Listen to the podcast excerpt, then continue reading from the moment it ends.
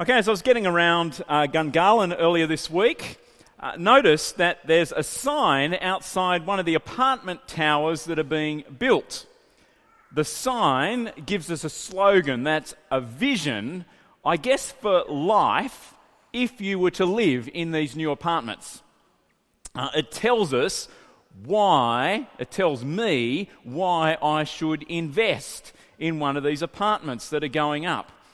This is the slogan Life is meant to be brilliant. And we all want life to be great, don't we? We all want to be happy. We want to be content. We want to be successful. We want to be fulfilled. Yet, most of us probably know that moving into a new apartment, even a brand new apartment, will not necessarily make life brilliant, will it? Uh, anyone who has bought a brand new place, especially one that's off the plan, can be pretty sure that there'll be a, a likely delay with the contractor in finishing off, and you won't get to move in on the date that you hope to move in on. Uh, no reflection on any of those kind of contractors who are here uh, today. It's always outside of your control, isn't it? Anyone who has moved into a new place uh, will know that perhaps the colour scheme or the tile pattern or the tap fixtures might be wrong in at least one of the rooms. You might have noisy neighbours, especially living in an apartment tower. And in the apartment towers round about Gungahlin, you can be pretty sure that you're going to have an up close, scenic view for the next two years while the apartment tower next door is built. Not so brilliant, is it? What makes life brilliant? What would make your life brilliant? Well, the Bible tells us about a brilliant life. The Bible tells us about the brilliant life that Jesus offers, the life that Jesus gives. Well, we've already looked at this verse once this morning, but we're going to look at it again because this is the verse that's got to be burned into our memories. What John tells us in his true story gospel, he says that these things are written that you may great work and that uh, believe that Jesus is the Messiah, the Son of God, and that by you may have life in his name. This is the life that Jesus came to give. Earlier in John chapter 10, where Jesus tells us about him being the good shepherd, this is what he has to say I am the gate.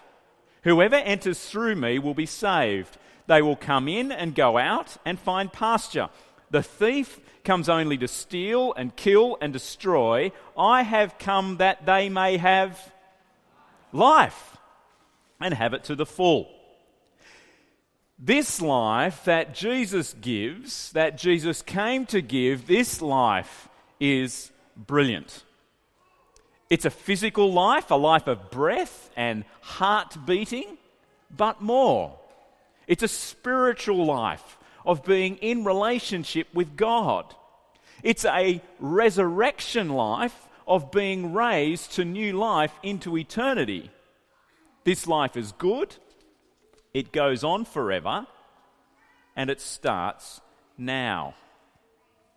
Now, as we come to John chapter 12, we come to a bit of a turning point in John's gospel. The first 11 chapters the first half of John's gospel is about seeing the signs that Jesus does so we might believe that he is the Christ Messiah, that we might believe he's the Son of God, and by believing we have life in his name. That's what goes on in the first half of John's gospel. As we come to chapter 12 and head into the second half of John's gospel, here we start to see what life with Jesus looks like. And we're going to see from today and in the weeks to come that, that this life is a life that is lined up with Jesus' glory. To understand what's going on in these uh, last 10 chapters of John's Gospel, we need to appreciate the background of the Jewish Passover. Now, you and I know that Jesus is headed to the cross. It is no surprise that by the time we get to the end of John's true story gospel about Jesus, he is going to be arrested, he's going to be crucified, he's going to die on the cross, and then he's going to uh, come back to life again. John doesn't want us to be surprised by that. Uh, he even mentions it along the way, he tells us what's going to happen. But there's some important background here from chapter 12 and in the chapters that come about the Passover. It's mentioned in chapter 11, verse 55. It's mentioned in the first sentence of chapter 12. It says, Six days before the Passover, Jesus arrived at Bethany. As we come over to chapter 13, next Sunday, verse 1, it was just before the Passover feast. It's an important bit of background. Passover was something that happened way back in the Old Testament, thousands of years uh, before the time that Jesus uh, came amongst his disciples. From the time when God's Old Testament people, the Israelites, were slaves in Egypt. Remember Moses and the Pharaoh, and God sent the plagues in judgment on Pharaoh? Like the signs in John's Gospel to show Pharaoh that God was God, God was in charge. And the last sign, the last plague, was the plague of death, the death of the firstborn son. But God's people would be kept safe if they took a lamb a particular lamb that God had appointed, and they took the blood of that lamb when they killed it and put the blood on their doorposts. And the lamb would be a sacrifice that would die in the place of the firstborn. Now, for God's people, they continued to remember with an annual celebration this Passover and God's rescuing of them uh, from Egypt.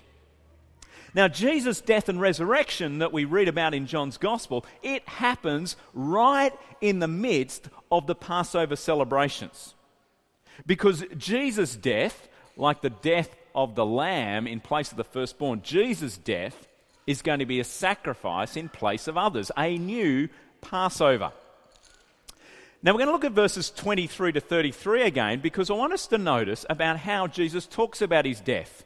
He talks about it as a, a sacrifice, he talks about it as a lifting up. But have a look in verses 23 to 33 and notice how many times you see the word glorify or glorified.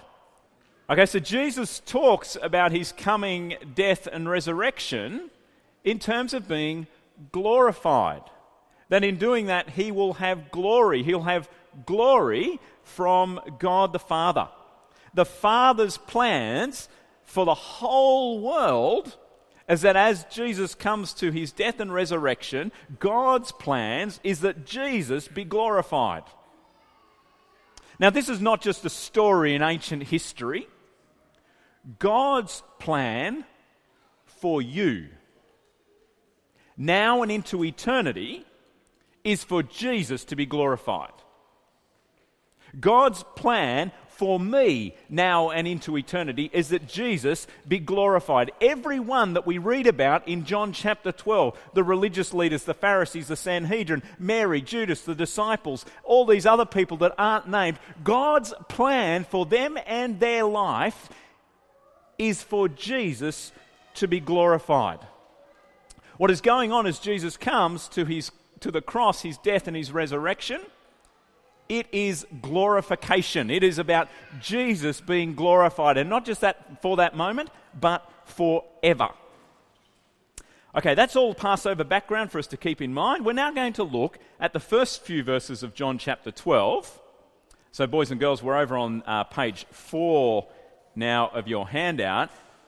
Here in chapter 12, we see two different kinds of responses to Jesus. And in relation to his glory, one response, we see people who line their lives up with Jesus' glory. And we see another response, people who live for their own glory. Now, this second response, living for their own glory, is what we see in the religious leaders. Against the background of the Passover, this annual remembrance and celebration of the sacrifice of the Lamb in the place of God's people, the Jewish religious leaders here are focused on sacrificing Jesus. Uh, but their reasons for sacrificing Jesus, for wanting him arrested, for wanting him killed, their reason is for their own political and religious glory. Uh, we heard what the high priest said in our first uh, Bible reading. Uh, he was speaking politically and prophetically that it was better that one man die for the people than that the whole nation perish. And they set out to have Jesus arrested. They wanted people to report uh, when they found him. In chapter 12, verse 9, as a large crowd of Jews found out that Jesus was there and came, not only because of him, but also to see Lazarus, whom Jesus had raised from the dead, the chief priests made plans to kill Lazarus as well. For on account of him, many of the Jews were going over to Jesus and putting their faith, their belief uh, in him. The Jewish leaders want to, to, to minimize Jesus' influence in the world because that is going to compete with their political and religious glory. Now, someone else who is living for their own glory, even amongst Jesus' disciples, is Judas. Verse 4 of chapter 12, when he sees what Mary does with his expensive perfume, Judas Iscariot, who was later to betray Jesus. What? one of his disciples, one of his closest friends? Yeah, John doesn't want us to be surprised by this. Jesus is not surprised by this. This is part of God's plan being worked out for the glory of Jesus. But here Judas says, Why wasn't this perfume sold? He objects. Why wasn't the money given to the poor? It was worth a year's wages. Here we find out his motivation, not Jesus' glory, but his own. Verse 6 Judas did not say this because he cared about the poor, but because he was a thief as keeper of the money bag. He used to help himself to what was put into it. You see, Judas' life, it lines up with the religious leaders, not for Jesus' glory. I want to just show you one other group of people who have this response as well.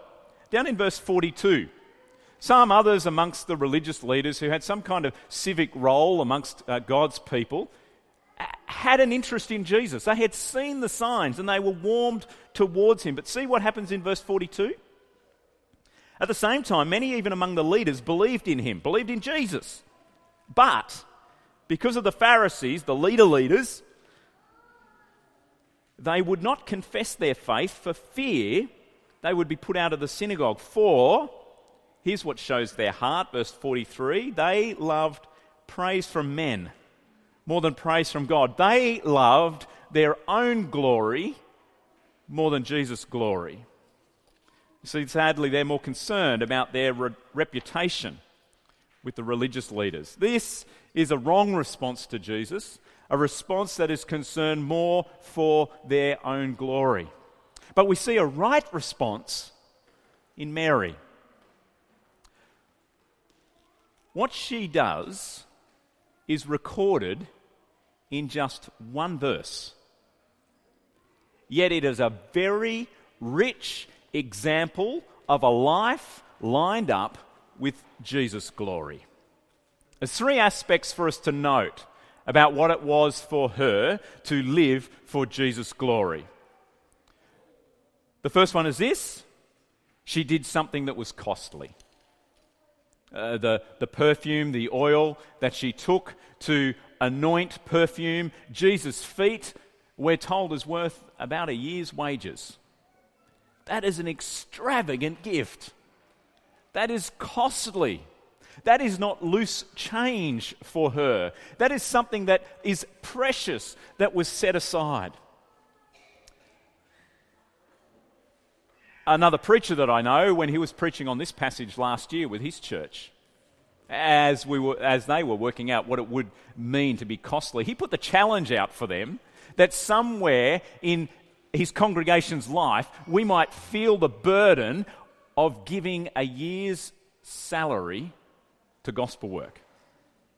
Wow. When we start to think about would we give a year's salary for something, we start to get a sense of what Mary did and gave up, that it was costly what she, was, what she did.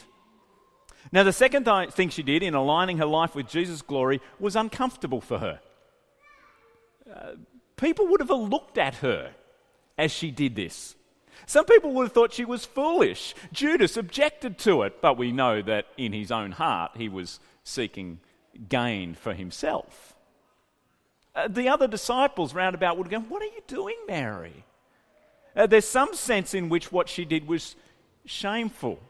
Letting her hair down in that culture uh, uh amongst other people. Uh, for her, she would, there would have been some kind of discomfort in what she did, in standing out. Uh, the others round about her would have gone, Mary, this is a little bit extreme. Mary, just tone it down a notch. No, but she saw and understand that this was how she was to respond to bringing glory to Jesus. It was costly, it was uncomfortable, but it was timely. She chose to do this now because she understood that now was the time to honor Jesus with what she might have saved for his burial. It was to honor him now. Mary shows us a life that is lined up with Jesus' glory. And John would want us to see that this is a brilliant life. A life that is lined up with Jesus' glory is a brilliant life. Now, as we wrap up, let's, I want to make two points about how we might line our lives up with Jesus' glory. How we might live more for Jesus' glory than for our own. Two things. First thing is to be convinced that Jesus' glory is the best life. Now, sometimes we will believe and be drawn to the slogan that a brilliant life might come through investing in an apartment and living on the 10th floor. Uh, we will sometimes think and feel that. Sometimes we'll uh, think and feel that a brilliant life will come through all other kind of things that we are surrounded by. But the first thing for us to be doing, as people who want to line our lives up with Jesus' glory, is to be convinced that living for Jesus' glory is the best life. Here's what you can be doing to help yourself in that keep reading John's Gospel. I put the challenge out at the start of the year that you might read John's Gospel again and again and again, so much so that you might attempt to become bored with it. I don't think you will become bored with it. I've never become bored with John's Gospel. Keep reading it over and over and over. And especially this second half of John's Gospel, because here we see what life with Jesus looks like. And we see that it is a brilliant life. We're going to see that it's a life of service, it's a life of peace, it's a life of love. Yeah, there is danger in it, we're going to see, but Jesus gives protection by his Spirit. It's a life of mission. This life is good and brilliant. So, can I encourage you to be reading over John's Gospel that we might be greatly influenced and shaped to be convinced that living for Jesus' glory is the best life? Now, here's the second thing that changes our mindset, but then we're going to be faced with decisions. Tomorrow morning, we're going to have to do something. Tuesday morning, we're going to be invited to uh, invest in something. Wednesday morning, something is going to go wrong in our life. Thursday morning, we're going to get bad news. Uh, Friday, we're going to feel tired and frustration, frustrated, and we're going to feel like the godly life is just too hard to keep on with. Saturday, we're going to go, I just want to let my hair down and not think about things for a little while. Next Sunday, we're going to go, I don't know whether I'm going to come to church this weekend. There's all these other good things that I could do. What is going to look like for us day by day? Here's the thing in every decision that we make, and we've got to work at making this a habit. In every decision, err on the side of being more generous towards Jesus' glory than our own. You got that little principle? In every decision that we make, and you kind of got to make it a bit of a habit because we don't want to kind of evaluate it out all the time.